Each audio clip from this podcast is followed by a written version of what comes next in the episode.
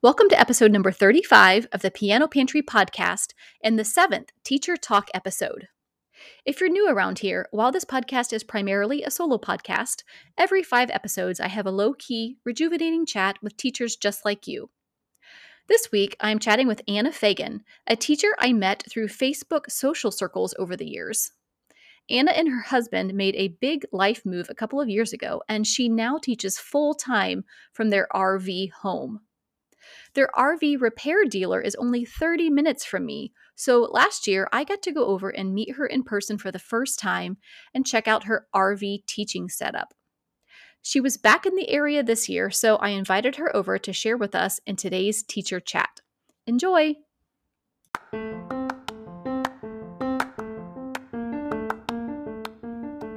Welcome to the Piano Pantry podcast, where together we live life as independent music teachers.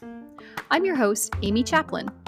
In this space, we talk about all things teacher life related, from organizing our studios to getting dinner on the table and all that comes between.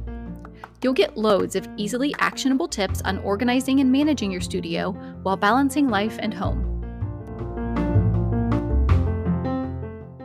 Well, welcome to the Piano Pantry podcast, Anna. It's so great to have you here today. Thank you. I'm excited to be talking with you today. Could you tell the audience a little bit about yourself where you're from, and maybe just give us a brief picture into your current teaching setup and your day to day teaching schedule. Oh, sure. Well, I was born in Orlando, Florida, and I've been in that area uh, my entire life, uh, which led me to uh, to where we are now, teaching, working and teaching from an RV. My husband and I moved full time into a motorhome in April of 2021. Prior to teaching from an RV, what did your teaching life and schedule look like? Uh, well, I was teaching five days a week, and I've been a church musician for probably 40 years now. So I have choir rehearsals on Wednesdays and services on Sunday. Um, and I teach um, anywhere from 30 to 35 students a week privately. Do you still teach that many students now online as well from your RV? Uh, you know, I didn't lose a whole lot of students when I went online, and also didn't lose many when I went into the RV. I have about between 25 and 30 now. Um, I, I was teaching group piano for the last year before we had to go online. So I probably had more students then. I, I really don't remember how many I had, but I loved groups. So did you do group lessons online at all? I started uh, again because it was it was the end of March when we went online, and I'd been doing groups for a little over a year at that point, and almost all of my students were in group lessons. So initially, yeah, I, I you know, you don't, didn't want to change anything you didn't have to change. So I did groups online on Zoom and personally didn't find it nearly as fulfilling. The things that I liked about group in person didn't translate well online. So you made the transition from teaching in person to teaching in your RV. Did some of that happen like during COVID or did it happen after COVID or what was kind of your time frame for that? Well, it's it's really kind of interesting the way it, it all kind of panned out. My husband and I have talked for years about uh, living full time in an RV, traveling, visiting around the country. Uh, and in the summer of 2019 is when we started talking about putting it on a timeline. And at that point, it was a four to five year down the road timeline. Uh, and then when when COVID hit, and if you wanted to continue teaching, you had to go online. I did had done a little of it in the past, um, didn't love it, didn't hate it, uh, but it was a necessity. and what I found, I was surprised, was that I really liked it. And uh, my husband has some immune um, issues, immunity issues. We really wanted to be safe in our home. So I shared with my families that I would probably be staying online for the foreseeable future. Um, it was it wasn't until October of 2021 that we actually ordered the RV, and then we moved into it full time that following April.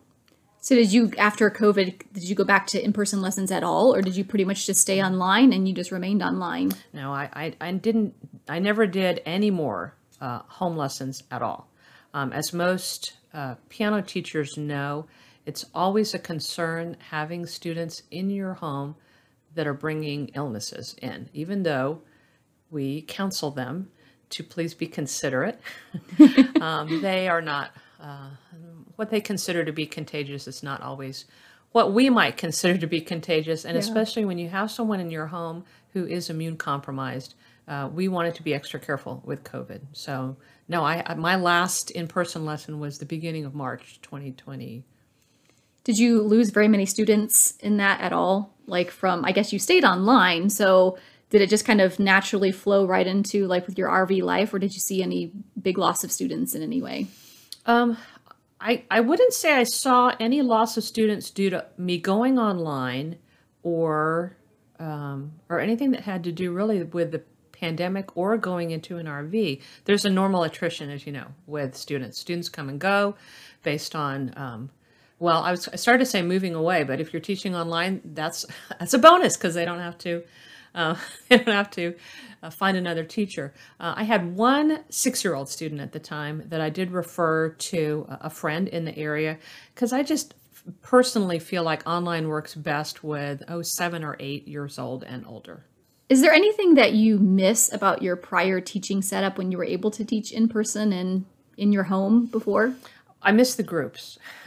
um, I I'd always done five or six group lessons a year, um, and I still do those when we're coming up on recitals. Uh, in fact, next week uh, we're recording this in mid-August, and the kids are going back to school. I think for a lot of kids today is their first day back at school. So I've traditionally done um, an ice cream and goals group lesson, and even though you can eat ice cream, you can watch each other eat ice cream on a Zoom screen. It's not quite the same. Uh, you can play games, but they're not quite the same. Um, and then, as I said before, I was teaching primarily group lessons, uh, and that was my favorite format ever. I, anyone who I could get to sit down long enough, I would, I would sing the praises of these particular style of online lessons that I had found and was enjoying, and I, I, I still miss those. I love that idea of ice cream and what'd you say, ice cream Ice and cream goals? and goals. That's G super O A L S. neat. Yeah. It's an idea that I got from another teacher, which most ideas come from someone else, right? Yep. and I just, it was many years ago and I just kind of reworked it and I rework it every year. Um, I, when I was doing it in person, I would usually send out a form for the kids to hopefully sit down with their parents prior to the group lesson and fill out goals. And of course, as you know, with kids, you can't just say, What are your goals? You have to give them a list. Yeah. And then they check the box or whatever. And hopefully, the parents also would have some input in what they would like to see their child do. Uh, I would supply the ice cream. The kids would bring in their favorite topping, and we would make the ice cream sundaes, and they, we would sit around the table and eat ice cream. And uh, always in group lessons, they play a piece for each other, a favorite piece. And then we would talk about the plans I had for the coming school year and for each one of them, what kind of things they wanted to do in the coming year. So we still do that. Um, actually, um, I because for most people in my area back in Florida, um, we are not experiencing a big surge in COVID right now. So I'm actually next Tuesday, I'm going to have um, a live ice cream and goals. It'll be the first one since 2020. Um, and it will be, well, actually, the first one since 2019. Okay. Wow. Yeah. Um, and we're hosting it at my church. I'm not going to have five or six kids come into my RV. If Yeah. you were imagining that, no, No. that will not be happening.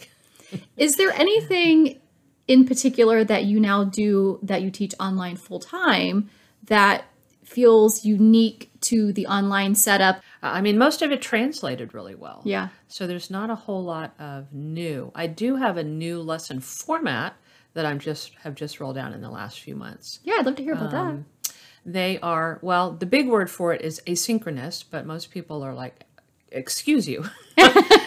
so asynchronous means out of time or at a different time, and a lot of teachers in schools are doing this now um, with pre-recorded lessons, lessons that students can watch whenever it's convenient for them.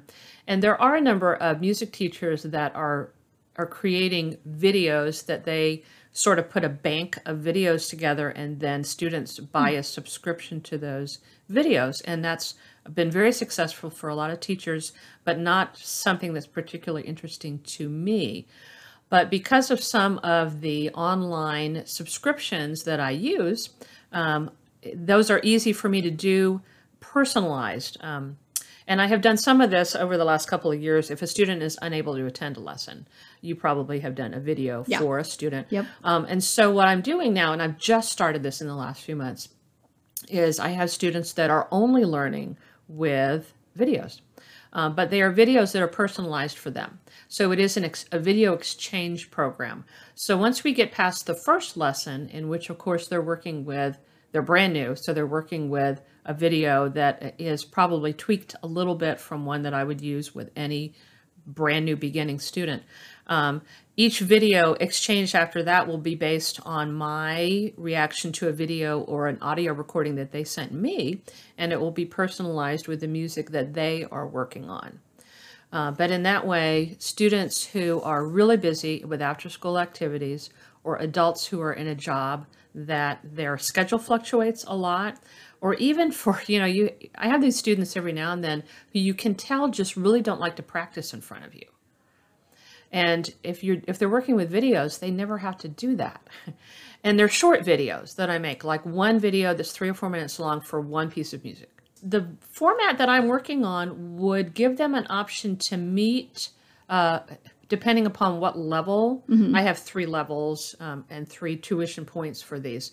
So um, they would get anywhere from one to four short meetings with me a month. Okay. So they could work all month and Yeah. just have like a one 15 or 20 minute session with me. But other than that, it would just be them watching a video, working with the video, sending me a video that I review, and then send them a reply video. Okay. So it's a video Really is just video exchange. It's a video exchange. Okay. Interesting. Yeah, but it's and, and it's personalized, so it's not like you're it's not like you're obligated to learn this piece of music. Right. Um, and and I have found, as I'm sure you have, that everyone learns differently. Yeah. So that you you explain something one way doesn't mean that's going to be successful. Right. A successful explanation for every single student. Yeah. Um, so that's why I didn't really want to go with all pre-recorded. Right. It's not like a predetermined course that they all do the exact same thing Yeah. necessarily. Yeah, how exactly. it's customized to them. And you know, as you get to know students, you know that they they need to see you do this. Yeah. Or they need to hear this, or Yeah. or they are somebody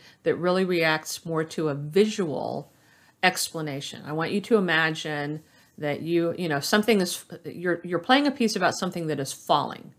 What is it that's falling? yeah. and how do you feel about this thing that is falling um, and so in, in anything that i teach um, there are a number of different angles and so that's why i wanted to personalize the videos the fact that you teach online, of course, is not really unique anymore because there's many people true. doing this in this world. but the fact that you live in an RV and you, you know, can go wherever you want, whenever you want is what if there was a teacher that was out there that was intrigued by doing this? Do you have any advice for them? well we have no regrets at all That's awesome. um, I would say that probably the most research you would want to do would be into is RVing really for me is is living full time in a very small space with probably one other human. uh, is that something that you would enjoy? Uh, and my husband and I watched tons of YouTube videos. We looked, we went to RV shows, we walked through a lot of units. Um, of course, I was looking for a space in which I could put the piano and all the equipment because really everything that I'm teaching with is what I taught with in the house. The footprint takes up the same amount of space. In fact, the last couple of months we were in the house, I would imagine, okay, if this is all I had, would I have room for everything that I need? And I do. Um, and so I would say probably more research would, would need to go into are you the kind of person that um, enjoys the adventures that are not always fun adventures? Like, like the reason I'm sitting across from you right now is because this is where the factory is Yeah. for our unit. And this is the second time in a year that we've been up here to have repairs done. Now, we don't, you can get repairs done anywhere, but we're still under warranty. So you have to be willing to pack up your entire house and not have it available to you for eight hours, 10 hours a day yeah. for a week or two. Yeah. I would say you have to be somebody that likes the outdoors Hmm. because it's small space. We got about 300 square foot of living Wow. space. Um, but I love sitting outside. Yeah. I love sitting outside and watching the TV on the outside of the RV as long as I've got my bug repellent next to me. Um, so I would say do more research into that end of it. Now you guys have the type of RV. Is it called like a Class A or something? Like where you actually drive the RV. It's not like a pull behind or of any. No, it's a, it's a Class A uh, motorhome. So it's um, and it's definitely glamping if you're familiar with that yes. that term. It is uh, it's about 39 feet long, and we do tow um, a Kia Soul. So we do have a, a car uh, with us, which is important because you don't want if you're staying somewhere for say three weeks, you don't want to have to pack everything up just to go get groceries. yeah. no. So, but we have uh, a king size bed. We have um, four televisions, a, a, a fireplace that actually heats the unit, provides some heat. We have two full bathrooms, like two showers. yeah. Um, so it's not, we are not hurting for any of the luxuries of life. For sure. And I can I can attest to that because my husband and I last summer Oh, right. went to visit Anna when her and her husband were up the first time getting their RV worked on and got to have a little tour and see her, her you know teaching spot in the RV and it's it's luxurious for a 300 foot space so yeah, and when Amy saw it, it- like if she came over today, it's a mess because it, you know we're it's you know we move every three weeks anyway, and so you pack everything up to move. I mean, imagine if you knew in your house you were going to have an earthquake in two hours. yeah What would you do? what, what would you move off of? What, what's going to be? What's going to bounce off of a table and break? Um, well, how would you secure things in cabinets and refrigerators? Yeah. You know, if you live in a space that gets earthquakes, you know, Yeah. probably. And so every time we move, so our RV is being moved every day right now. Yeah. they come and get it every morning. So we can't really unpack anything. So everything's sitting in boxes and laundry baskets and That's a good way to think about it actually like when you're when you're putting things in places like I have to be able to like shake this whole place and let this not go anywhere. yeah, yeah. And we have gone through the same thing because you probably saw outside our house when you pulled in. We have a little teardrop camper. Mm-hmm. It's a Braxton Creek Bushwhacker Plus, like 17 foot teardrop. And that's been one of our big things. We just bought it this year. And next summer, we're talking about taking off for the whole summer and Oh, travel, like going out west or something for a couple of months. And so this whole year has been kind of about getting it set up and going through that same process that you're mm-hmm. talking about. Like, okay, can we need to be able to tear down and in less than 30 minutes and just move to the next spot. Like we don't want to have to spend three hours tearing down every time like we did when we were tent camping. yeah, yeah. you know, and yeah, it's just it's a little bit of it takes a little bit of organization and creativity to figure out how to make that work. Absolutely, and because you've got all your outdoor stuff as well as your your indoor stuff, so you've got your hookups to power and water and sewer, yeah. and then all your fun outdoor stuff, your chairs, your grills, your Yep. you know tables, your tiki lanterns, your all the stuff that makes it home. So uh, so we, I would uh, people ask me how much longer? I don't know. As Yeah. long as we can. Uh, as long as we can, we'll be doing this. So talking about organization, what are some ways that you keep yourself in your studio space organized in such a small space especially? Well, mainly uh, you do as much as you can digitally, Mm. of course, because um, I, I just can't have a lot of printed music. So I've got um, those magazine. I saw you have some of the plastic magazine Yeah, holders, yeah. Um, I have, I think, five of those that sit on the floor next to my right foot that stay there all the time in front of the piano. And then I've got three more that are on a space over my head when we're not moving. um, but other than that, I've just been really grateful for some of the publishers that have put, um, you know, atlases online where you can, like all of their music Yeah. uh, is online. Um, and I, I used a lot of online resources prior to that. I, I was really happy that I had a lot of studio licensed music Yeah. um, because that's great now to be Oh, able to share. And I've been really fortunate in that I was using a lot of online organizational tools before before COVID. Mm-hmm. You know, I had rolled into some of those. Is there any like Mm. one particular tool or, uh, resource that you use? Uh, You mentioned a few things, but is there just like one specific? Maybe it's an app or it's something that you use in your RV that you're just like, I cannot do this without this. Oh, well, aside from the keyboard, of course, yes. um, the iPad Mm-hmm. with the forScore app. okay. Oh my gosh, I have to have that. And really, Tonara. Okay. Yeah. I would not want to, you know, My music staff and Tonara, I had Yeah. before. So I'm curious, how do you use forScore in your online lessons? Is it mostly for you, like creating lists for students, or do you, you know, mark up and actually show them scores? Um, the the the uh, iPad plugs into my laptop, so on Zoom, you know, you can share that as a shared screen. Yeah. Uh, and the other online platforms I use, Rock Out Loud and Forte, um, I use the QuickTime app.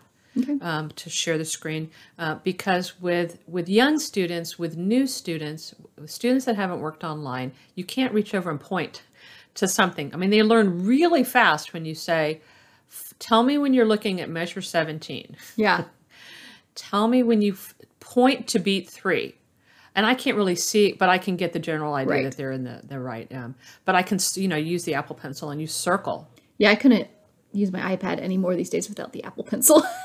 it's just so. I, I mean, I think about the old days of styluses, I like, and how inaccurate they were. And I used to have this one that had this little plastic end on it. It was like a circle. oh yeah i And you have remember- that Yeah, Oh, I and I'm have one in my purse but they break yes. or your kid breaks them your student breaks them and the Apple Pencil is so worth it. i know i people will ask me well do you mind if i can i try it out and i'll say i don't mind but you will want one just know that you're going to buy this if you. just you might want to look and see how much they are. Yeah, my husband actually gave me his because I left mine in the RV. Yeah. this morning, so I have his with me. Well, at the end of every episode, I like to finish off with one mm-hmm. silly or fun fact about me. So, since this chat is with you, could you share something interesting with our listeners about yourself? Well, a lot of people, uh, even people I've known for many years, are still surprised when I tell them that I worked at Walt Disney World in Florida for almost 24 years. That is so fun. Yeah, it was. It was a lot of fun. I have my husband. That's where my husband and I met, and he worked there until COVID. You know, and fortunately, he was one of the thousand of people, thousands that got laid off. But I have two younger sisters that still work there. Was there anything that we didn't talk about today that you wanted to share with the listeners? Uh, well, one thing that I found surprising. It wasn't, there wasn't about RV life, not about you, Amy. Okay. um, one thing I found surprising about Amy. Yeah. One thing I found surprising about RV life, because as I said before, my husband and I did so much research and we watched so many YouTube videos, but I had no idea how loud it is when it rains. Have you been in your teardrop when it rains? yes, that's did that a surprise great you? point. Yes. like especially when you're teaching. I'm I've been grateful to have to have headphones because then I can still hear the student because Yeah. the sound's coming right into my ears. But if it starts pouring down rain, I'll usually say, "Can you still hear me?" yeah. Wow. That's one of those things that you don't like think don't think about, you don't about, until you actually have to experience it, you know. Well, thank you very much for being here today, Anna. It was great chatting with you. Thank you for chatting with me, Amy.